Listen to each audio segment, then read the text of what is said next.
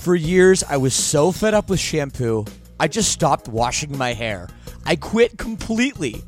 I was so sick of poofy, frizzy, limp hair, distorting my natural oils.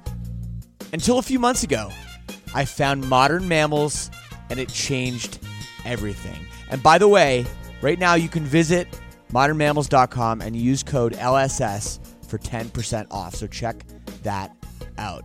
So, look, I heard about this through the podcast, and before I agreed to advertise, they sent it to me, and I was reluctant. But let me tell you, I should not have been. This stuff is absolutely magical. My hair felt better, smelled way better, and most importantly, looked better. And I know it will do the same for you as well. It doesn't have those hair ruining chemicals like other products, and it doesn't leave any leftover residues. It works. Don't believe me? Go read their awesome reviews online as well. Go to modernmammals.com and use code LSS for 10% off. Again, that's modernmammals.com for 10% off with promo code LSS. Don't forget to use our promo code LSS so they know we sent you. When you need mealtime inspiration, it's worth shopping Kroger, where you'll find over 30,000 mouthwatering choices that excite your inner foodie. And no matter what tasty choice you make, you'll enjoy our everyday low prices, plus extra ways to save, like digital coupons worth over $600 each week. You can also save up to $1 off per gallon at the pump with fuel points. More savings and more inspiring flavors make shopping Kroger worth it every time. Kroger, fresh for everyone. Fuel restrictions apply.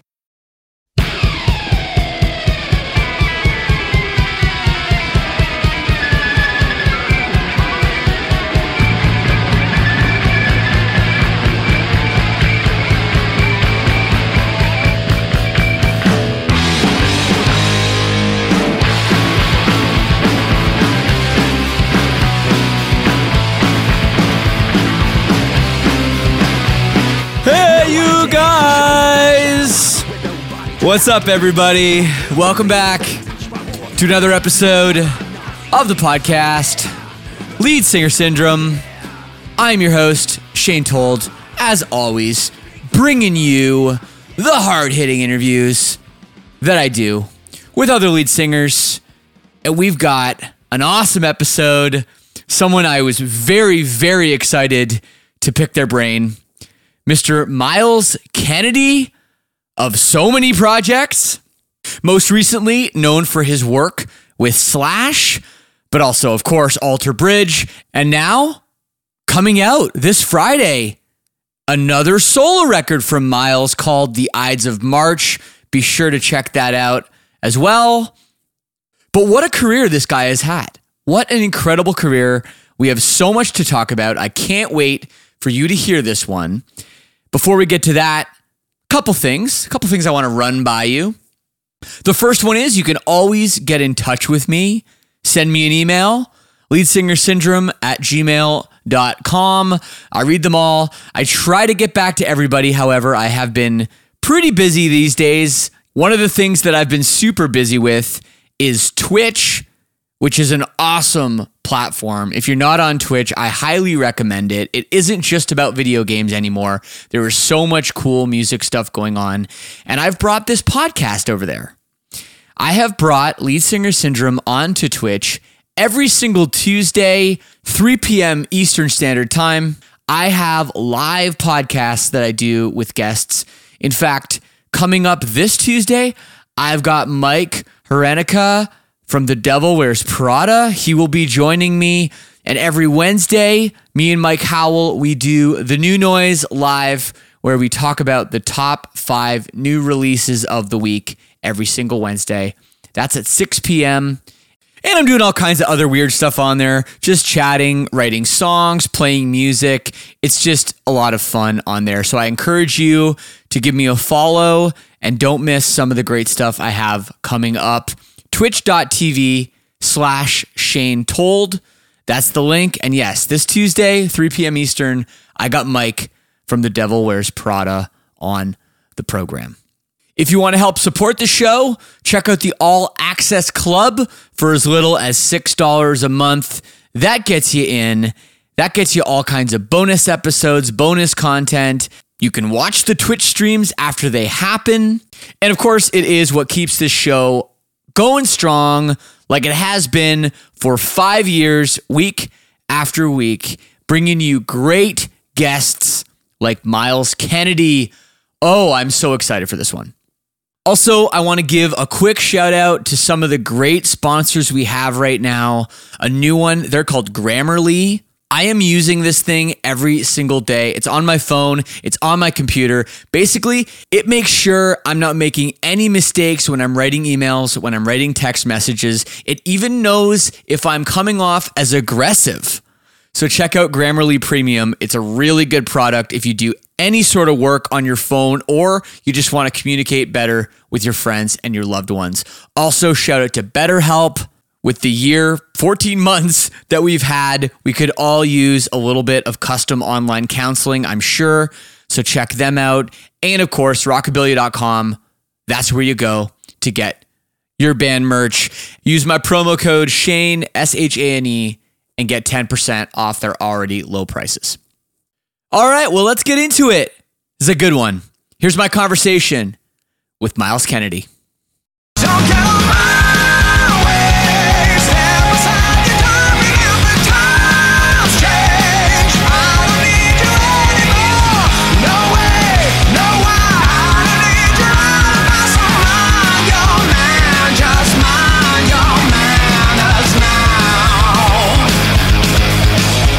You feeling today? Feel good. Yeah, I'm great. How about yourself? You know, can't complain. It's been a been a very weird year. Uh, you know, I know you're as working a musician as it comes.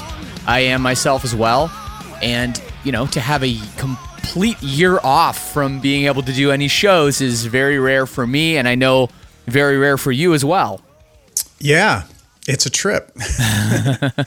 um, it's definitely uh, been a, an interesting set of circumstances. You know, Yeah. I, I think that for me, because I was touring so much, I'd been so busy over a decade, just nonstop bouncing back and forth between various entities um, that I was making music with.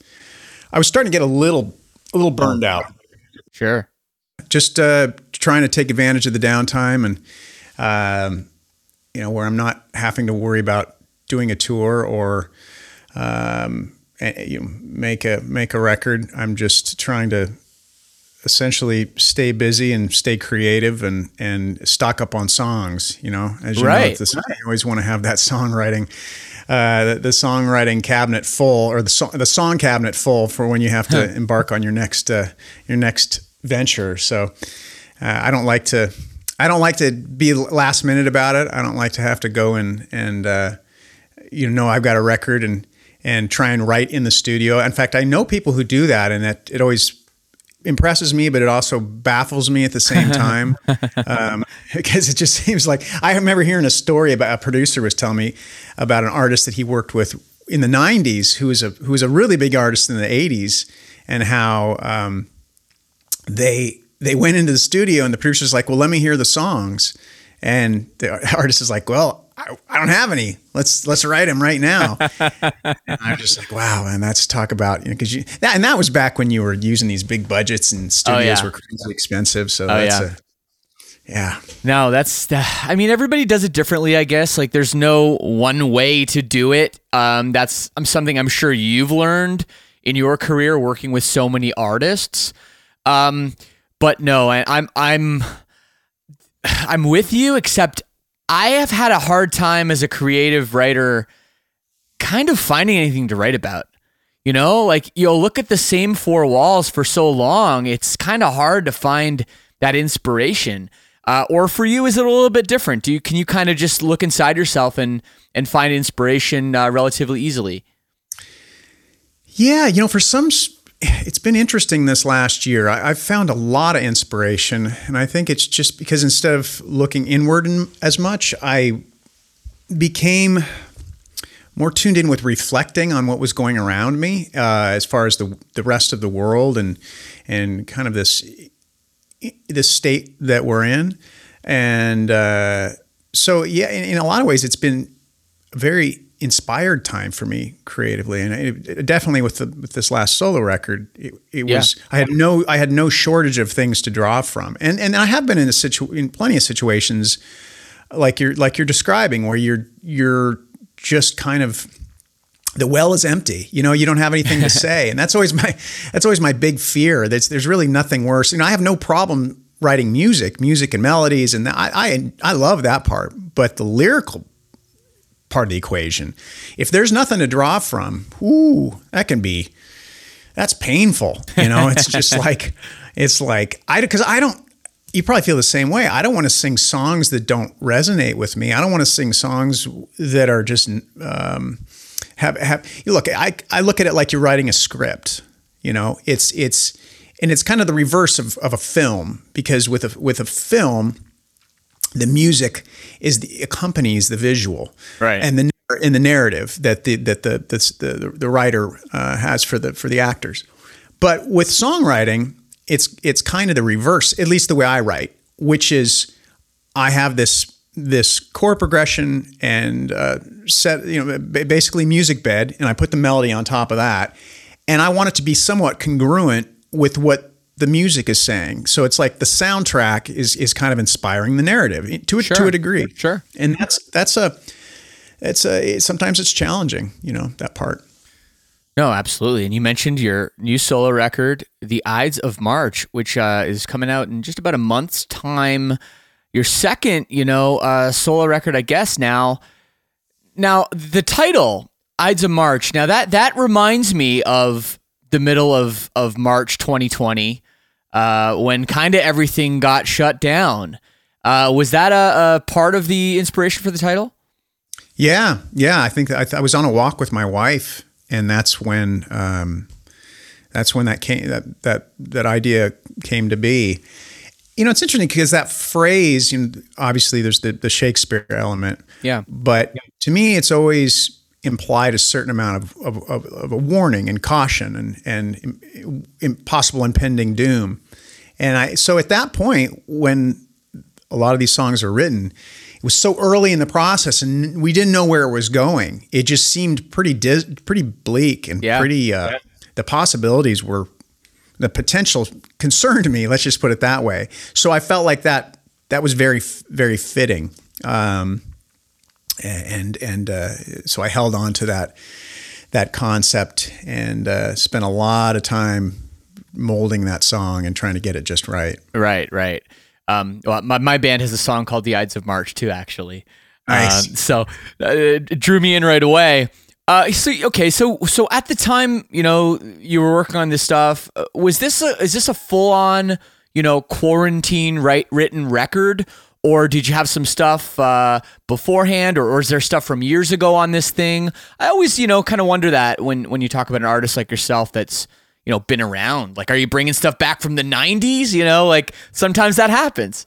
Sure. Yeah. To answer your question, I'd say 80, 90% of it was during the lockdown was written. Yeah. But there are two songs. There's a song called uh, Love Rain Down and a song called Wanderlust Begins, which were in the someone someone borrowing this phrase they called it uh, you you pulled from the song orphanage the songs without without a home. And Yep. it had been sitting there for it's I don't know if that's a good I don't know I, I have to think about that that phrase. It's interesting uh, but uh, but uh, yeah and I knew that they were songs that I knew people had heard the demos of and liked. And I thought well it'd be, it'd be nice to get those songs out to some degree. It's just where where do they fit because they obviously did not fit in Alter Bridge world nor Slash world so Yeah. uh, this felt like an appropriate record in that respect, and and uh, and so yeah, those I think both those are written in 2009, so they're oldies.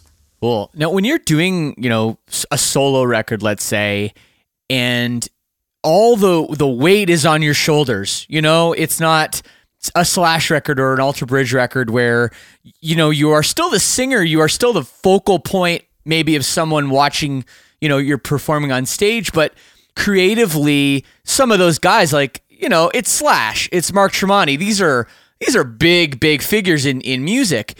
Now, when you do something like this for yourself, do you feel a lot more pressure or weight on your shoulders, uh, or just maybe uh, just that you're in the driver's seat a little more?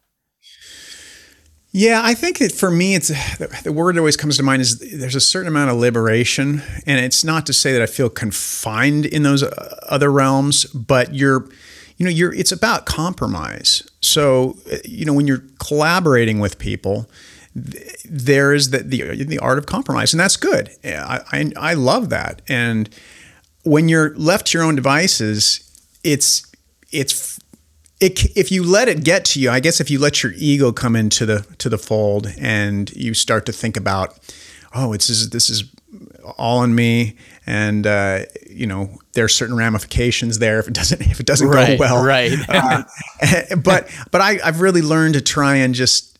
Uh, push that to the side. You know, I'm, as as the years go on, I spend so much time trying to uh, rid myself of the human ego. I'm not a big I'm not a Yeah. big fan of the ego. And as, and singers, we that's part of the how we survive. Is you get on stage and people want to see that that guy, and I I don't want to have to live with that guy. I'm sorry, that Yeah. guy. That just seems too complicated. So with that said, I'm I feel like I'm getting a little better at at like, well, ego is going to say this has got to be great this has got to be this or else people aren't going to like you or they're going to say this and it's like you know what man get over your ego ego go sit in the closet. Let me let me write these songs. Let me have fun. Let it be pure and genuine. I don't i don't need you around. Go away. I Myles, I love that you brought up the the word that you used the word ego that we can talk about the word ego because that's literally something I have in my notes here that I wanted to discuss with you because I, honestly think that of all the people I've had on, on this show, I've had like over 250, you know, guests. I think you have one of the most interesting careers because you know part of being a lead singer is that confidence is that ego right is that you know well this is me I, I have i'm the most important person in this band or my voice is is the voice of a generation or whatever kind of shit people say but with you man. Like like i just go back to when you went on tour with slash uh in 2010 and you're singing you know some of your own songs but you're also singing you know slash songs that other people sang. You're singing uh, velvet revolver songs a band that you were you know you kind of declined to be in. And of course you're singing guns n' roses songs that everyone knows. And that is like the ultimate sacrifice of your own ego.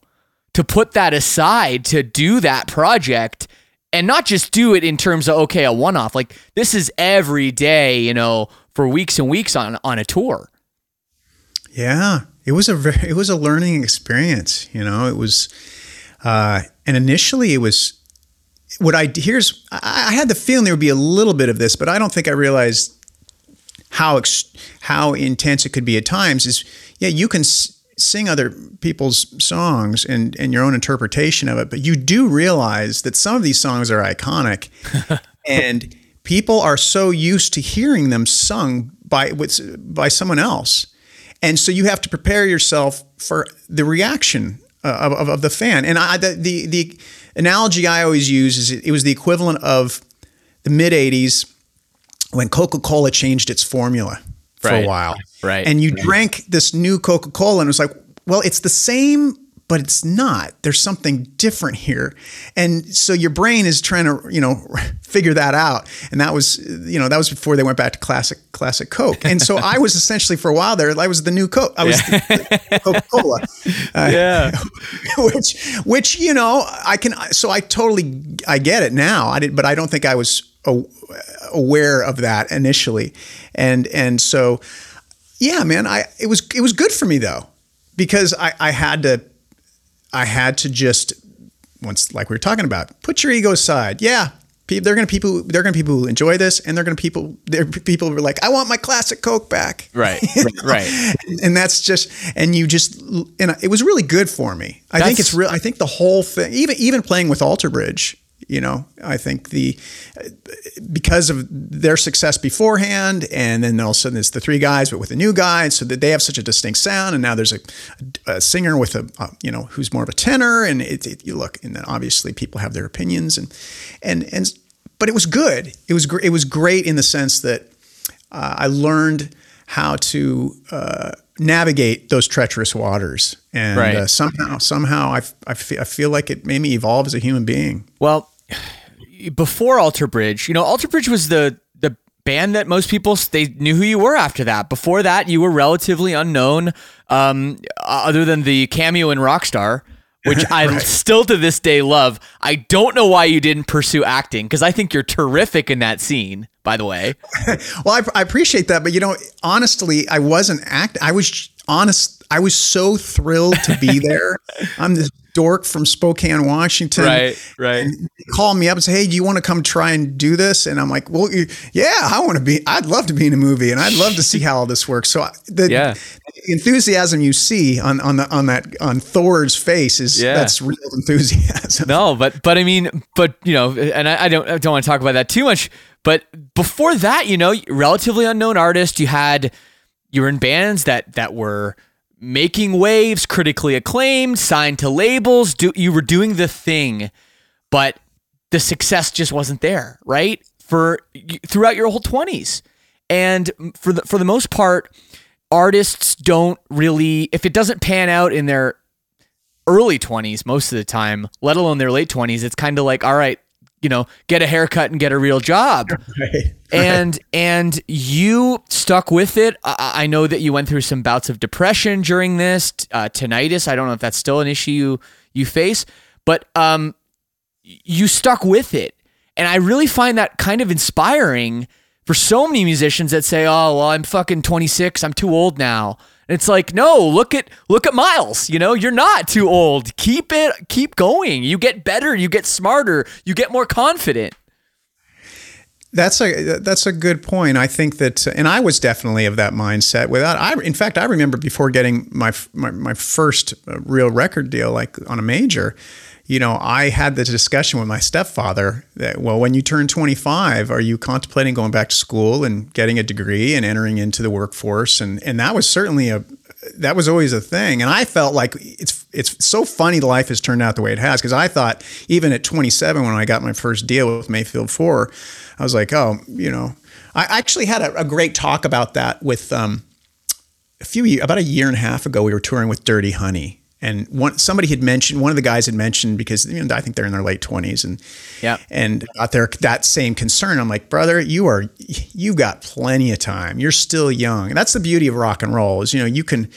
I feel like in that genre, you're you have a longer shelf life, and and so yeah, I way somehow way led the way. And even though we were basically a, a, a, mayfield 4 in that first those first two records were essentially an introduction as how the music industry works is when you get which right. is when you get signed you still have about a 3% chance of, of recouping.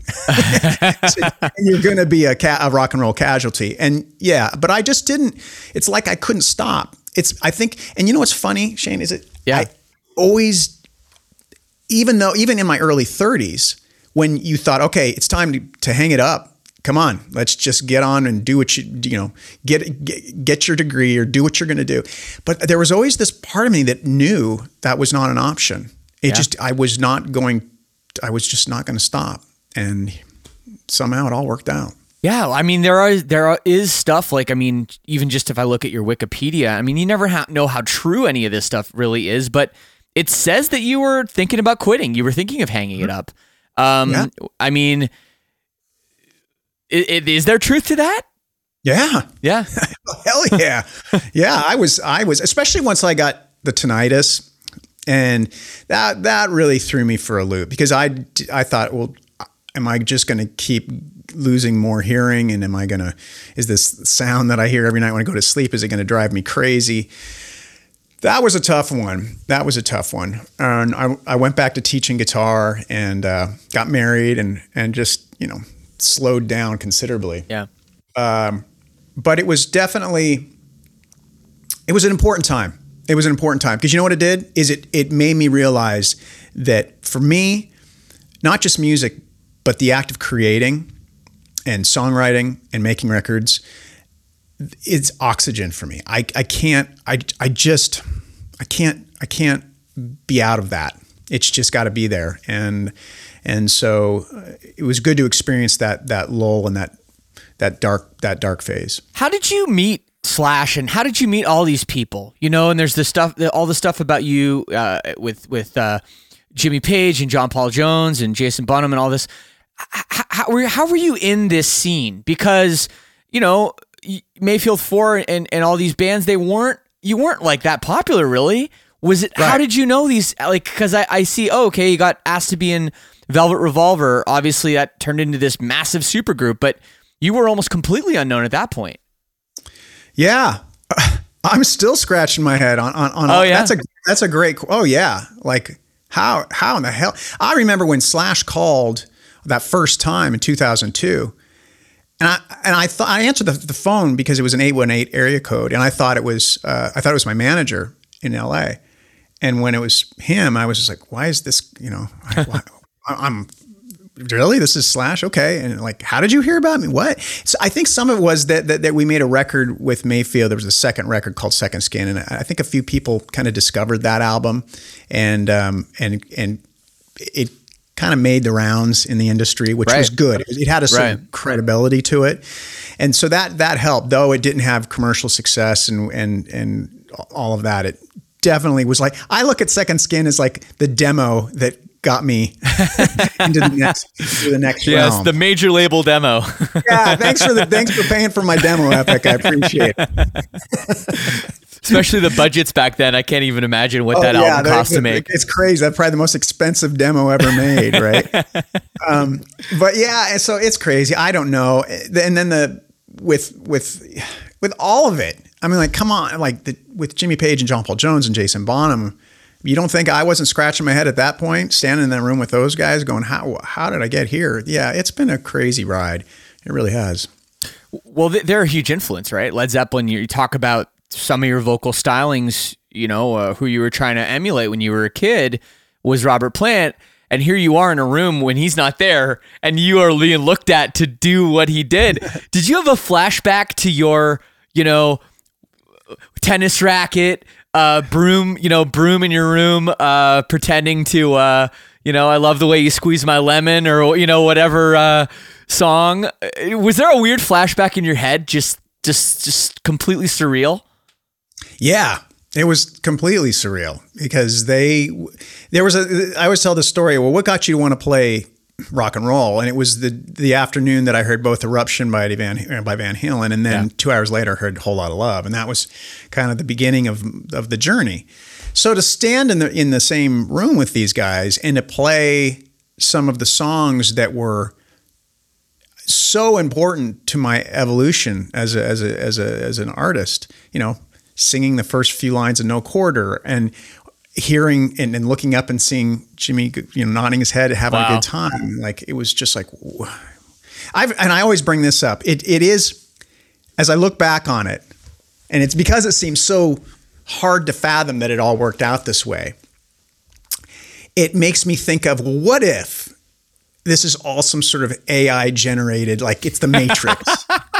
right? You're part of the matrix. I'm doing this interview. I think I'm doing this this podcast. I'm I'm not. I'm actually in some literally in some pod somewhere.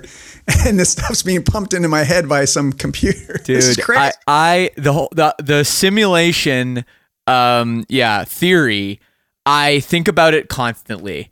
And and and this isn't just in the last year with with all the how fucked up the planet, you know, has gotten. I thought about this years ago you know, really? being like, oh, how, how, how, like all this stuff's happening. Like this has got to be, you know, some kind of simulation. You know, not actually believing it, but there's a some things will cross your mind like this is just too weird, you know. And then then Donald Trump gets elected, and you're like, nah, no, there's like there's no way this is real, you know. It's like when are we gonna all wake up? And now we're in pandemic world, and you know, it's it's just like what's next, man. And it made me think of your uh, your music video that was uh you know you're sitting there reading the newspaper and it's like yeah. and it's like the aliens are coming.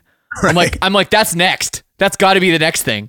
Well, there already there's more footage that just came out recently that that oh, uh, the military is releasing with uh, these unidentified objects. And hey, man, anything's look at this point, anything's possible. Any anything's possible. It's just like bring it on. Yep. let's let's keep it exciting. I know, man. You just you just smile and laugh through it all, right. and that's like that's you know but uh, man i just i'm just glad like I, I just turned 40 last month i'm glad i'm not 20 anymore i think it would just be too weird to be living in this world, this changing world when you don't have like some roots planted, you know? It's it's moving very quickly, and I, you know what's, you're obviously a fan of, uh, you know, thinking about the the computer generated uh, realm that we what what if we live in that right? What if this is not yeah. real and entertaining those those thoughts, but you know, there's the whole, you know, Kurzweil, he wrote this book uh, basically talking about how as processing power gets faster and faster and things are going to move exponentially, it's it's going to technology is going to be moving so quickly in the, and they're already saying that like if you I was watching something the other day and they're talking about how in the next 10 years things are going to change so much on on every level uh, it's going to make the industrial revolution you know, it's going to dwarf that. It's going to be crazy. Maybe, yeah. you know, maybe that's not going to happen, but let's just say it does. How do you navigate that as a young person? I mean, I don't know how I'm going to navigate it as this middle-aged dude, let alone coming into the world, trying to find my place in a world where everything's changing and it's, it's, it's going to be interesting. It's going to be yeah. really interesting. The thing that I've been interested in, in lately is cryptocurrency and NFTs yeah. and blockchain and and all this technology. Which, as a forty year old person, I think I I don't know if it's just because I was still learning long division in high school or well middle school whenever you learn a lot long division, and I wasn't learning computer science or anything. So this stuff, I feel like I have to do a lot of reading to get it.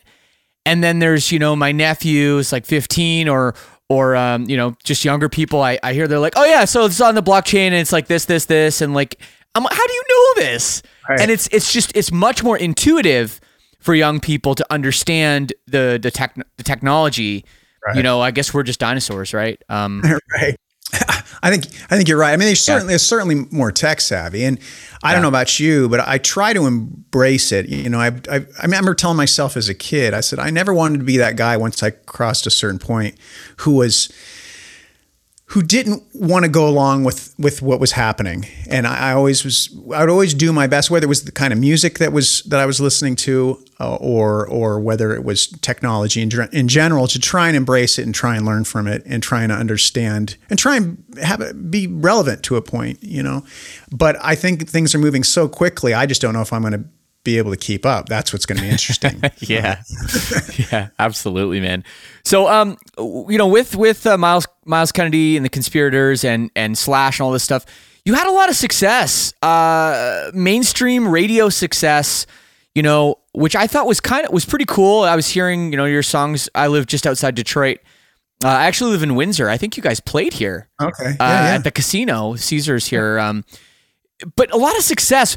Were you anticipating that to have that kind of radio play and on, on these songs and being able to do these, you know, big shows where people aren't just coming out to see, you know, Guns N' Roses songs or some of the other Slash stuff. People are coming out to hear your record with Slash. Yeah, that was a. I I didn't. I had no idea how that that was all going to play out initially. And you, you know, you know this. It's like you put in the time and you you make multiple records and you build up the catalog. And what what I noticed on that last tour that we did was suddenly songs that we put out on Apocalyptic Love uh, or some of those older tracks that have kind of been in the the subconscious or the, the, the musical conscious consciousness of, of, of, of, of fans and had time to kind of build up that whatever that is where you the first bar we go into the song the fans know it hands go up in the air, and you and you're getting the equal reaction to songs that were written 30 years ago, and you're like, wow, well, this is really wonderful to see now, and and that was really, I think, for all of us. You know, we'd play Anastasia and place would go crazy. And, and I was just like, wow, this is really awesome. But I've, I've learned a lot of, I've really learned that being in this industry, it is about if you it's you know what? It, i'll take it that line from a field of dreams. If you build it they will come. All right?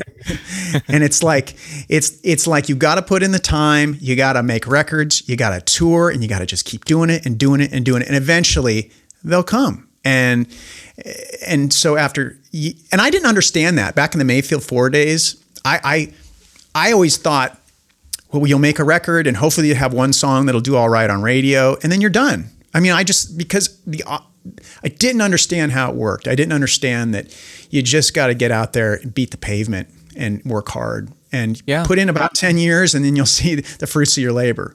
Yeah, that's true. And and I think that that's kind of you know we could talk about how the industry's changed. I mean, we could talk a full hour about just that. But I feel like that's starting to be more obvious now because you know it isn't just the okay we release an album you know every two three years we go on tour and then rinse and repeat um, based on you know what kind of success we have on that album. You know now it's it's very common for artists to release single after single that don't even aren't even you know included with an album or they're releasing all these singles before the album even comes out and then maybe even more singles after the album come out that aren't on. The rules are are gone now. And i do think that it's kind of inspiring to see younger artists that are really just writing all the time releasing music all the time. You know they're on social media all the time. They're just working it and working it which you know, hey, that's that's cool because uh, you know uh, I think a lot of the bands from you know the old days, the the previous era, it wasn't like that, man. You worked, you went on tour, you made a record, and then it was like, okay, you sit sit around, maybe get a drug addiction or something for a while, you know? Right. No, it's true. Yeah, yeah, I, I, I, it's it is inspiring to see how the younger generation under they're very savvy that way. They understand Yeah. that there's so much information coming at the consumer that you will be forgotten about in an in a New York minute if hmm. you're if you're not staying out there and constantly it's it's about content. And you know, I, I think what I've come to realize is it used to be about the song. You know, it used. I had an A&R guy tell me this once. This isn't the music industry; it's the songwriting industry, and and he's right to a point. But now we things have changed, and now it's it's the content industry. You've got to, yeah, you've got to have new material. But you also have to follow that up with constantly being out there on your socials and reminding people, "Hey, I'm I'm I need to cut through the noise here. I'm still here. Here's my here's a picture of me doing something, or here's me, you know, playing ping pong or whatever it is to keep people Right. engaged. Right. And and that's th- that. I'll, I'll admit to you, that's something I feel like I'm. I need to work on that, uh, and I think part of that's because I'm, I'm I'm I'm somewhat of a private person, but we live in a world now where people expect to have that window into your world all the time, and uh, Right. That's just a, it's the it's the it's the it's such a paradigm shift, you know. Well, you've got a third of a million followers on Instagram, so I think you're doing something right, Myles. Wow. Official Myles Kennedy, go follow him. Um, yeah, that's that's big. That's Oh, that's pretty good for an old dog, you know. Well, I, I appreciate that. I, you know, I try. I was just talking with my manager the other, like two days ago, and I said, you know what, I've really been uh, neglecting keeping keeping content coming at a steady steady pace on on on the Insta, as the kids call it. Right. So so uh, I'm gonna I. T- I'll tell you now. I'm going to do better. I'm, I promise. I promise. We're going to work on that. Get some more content. Absolutely. So the new record is out in just uh about a month's time. Uh, the Ides of March on Napalm Records. What's the plan like supporting this thing? Uh, uh, is there any plan? Can you do any live streams or, or is you know are you doing anything like like in that realm? No plans for live streams yet, but we're trying to work out some way of touring uh, so, to some degree. It'll be interesting. Uh, Yeah. You know, it was obviously it was a gamble to release a record in, in May, but uh, I, I I did feel strong that given the content of a lot of these songs and what the record was inspired by, I, the shelf life would expire. If I waited a year from now when I thought the world would be back to normal, I feel like a lot of these songs might not resonate as much. So it was it was a risk I was willing to willing to take because ultimately I want people, hopefully, because though there's there's a there's an element of reflection and obviously concern about where things could go uh, from the narrative of the lyrics. There's also an optimism that things will eventually work out, and I feel like that's needed right now. So Yeah. you know, hopefully I can tour to some degree sooner than later. If not, well, you know, we'll we'll figure something out. But uh, uh, I'm just gonna see where the where the cards fall. You bring up a really interesting point there too, though, about the idea of releasing music during the pandemic. There are a lot of artists that waited, and they waited for different reasons, right? Some of them said, "Okay, well." Let's say I made this record in 2019. It was supposed to come out in 2020, but hey, let's let's hold off till this thing's over. They didn't know it was going to last over a year. From when you could tour or, a, or whatever, we think it might be, a year and a half, um, maybe, or longer in some countries. Uh, like Europe seems way behind, for example. Uh, I'm in Canada. It's not good up here. We have record cases right now, and our vaccine vaccine levels are bad too. But um, you know, I think that the the important thing to remember is that just because people aren't going to shows doesn't mean they're not listening to music. Doesn't mean that they're they're not dead, you know? They're still right. out there consuming stuff, finding out about new artists. Their tastes are still changing and evolving all the time, too. Just because they aren't seeing bands live doesn't mean that's changing. So I think putting out music is really, really important for every artist right now, regardless of whether you are, um, you know, able to tour or not. Right. I, I it, look, it, it all boils down to that continuing to stay out there and and let people know that you that you exist. So you, otherwise, they're they're going to forget about you, right? You know, there's just so much to so many. I mean, call me crazy, but have you noticed that your attention span has gotten about this big and uh, since since these things started oh. making themselves known? Oh. I mean, and and, and mine wasn't good to begin with, Myles. So uh. neither, was mine. neither was mine. But it's just like you know, I'll be talking. Look, a squirrel. I mean, it's just no, no, attention span whatsoever. Yeah. Uh, but uh, yeah, I think that you just got to keep you got to stay out there and and whatever whatever that is, whether it's on your social media, doing something to engage uh, your your fan base, or putting out music, or uh, you know, just be creative. For sure, man. I don't want to take up too much more of your time, but I do have a couple questions. Um, this is the Lead Singer Syndrome podcast, and I would be doing a huge disservice if I didn't ask you some questions about your voice. Um, just incredible. You're such a good singer. Was it something that you kind of always had? like when you were singing and i don't know I, I think you grew up in a bit of a religious household.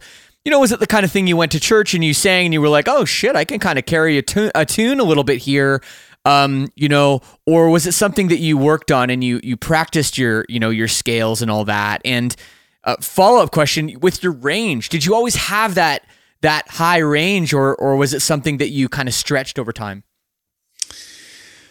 well, I, I I knew I could sing. I didn't really want to sing because I just wanted to play guitar, and I didn't. And because of how I'm hardwired, it's kind of a wallflower. I didn't want to be in the center of the stage and you know be that guy. I just just wasn't in my DNA. But as a songwriter, I realized that I had to tap into that and and to see to see the vision through. You know, um, I think that uh, so. Yeah, I I knew I could sing to a point. Uh, I didn't really uh, spend a ton of time cultivating it early on, and yep. then uh, once I was like, all right, I'm going to sing in front of a band, and and uh, I was really lucky that uh, I had a, a, manager at the time. Right as Mayfield Four was getting ready to start touring, and, and he he basically was like, look, you're going to be touring a lot, and you're going to have to uh, learn how to use your voice to where you're not going to burn it out because right. The way you're singing, you're gonna you're gonna you're gonna burn it out, and then you're not gonna have your instrument anymore. So, I got to study a little bit with this guy named Ron Anderson down in Los Angeles, who taught. I mean, he's taught so many amazing singers over the years, and I learned basically an old opera technique, from what I understand. Oh yeah, and that's what helped. That's what helped uh, extend the range. I always I knew I could sing high, but not in a controlled fashion, in a consistent fashion. And what I learned from him was how to how to be more consistent and and not essentially not ruin my voice. He told me something early on that really stuck with me, and it's turned out to be true. He said, "With what I'm going to teach you right now, your you will be able to use your voice eh, kind of indefinitely, whereas a lot of artists they'll learn techniques that they'll discover by the time they're in their mid 40s, the quality of the instrument is starting to to change, and it, and, and and oftentimes it, it, it just won't hold up. Wow! So wow. he he promised me, and he he was right. It's still knock on wood. It's it's still holding on. There you go. That's no, it's it's true. I I mean, you do you hear about artists you know, hey, you got to tune down another semitone uh, live, you know, whether it's Ozzy or, or Elton John or, or whoever, you know, guys losing range. And with how high you sing to begin with, that that is a fear. So that's really really great to hear. Uh, Ron Anderson, an absolute legend, by the way, legend, for, for, people man, that don't man. that people don't don't know. Um, all right, man. Well, The only other question I have for you, uh, fan question, is Do you have any relationship with Axl Rose? Uh, would he take your calls? I've never had the opportunity to meet him. I would. Isn't I would that, love to meet. Axl. Isn't that weird? That you have just- that just such a weird guy, you know, for everything I've heard about him and and you know pe- people I know that have toured with, you know, as on crew for for Guns N' Roses and everything else, and that is that's crazy. Wow. Yeah, just never never crossed paths. Never cross paths. Very- but I, I'd love to meet him. I mean, I think he's he's amazing. Yeah, very very interesting. Uh, okay, Myles. Well, thank you. Uh, anything else to tell the people before uh, I let you go? Uh, eat your vegetables. Yeah. I don't know. I'm such an idiot. No, it's good. I, I'm I'm vegan, so I I completely Oh, I right. completely agree with you, man.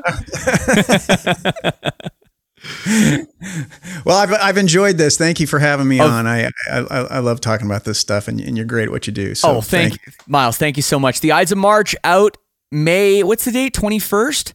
Uh, I think I should know I'm this not. You know what? 14th. I'm not that good apparently. If I don't know the date, but it's uh, I don't even know the exact date of when my own record comes out. No, it's May 14th. May 14th. There it is. And do you have a favorite track? I'd love to play it for the people uh, uh, if I could. Uh, I'd probably say uh, the title track, The Ides of March. I'm real proud of that one. We'll bust it out right now. The Ides of March. Here it is on Lead Singer Syndrome. Myles, thanks so much, man. Shane, it's been a pleasure, man. Some say you never know. Easy go. Some say they knew it from the start. Some say the end is nigh, that no one will get out alive. Some say it's written in the stars. Beware the Ides of March.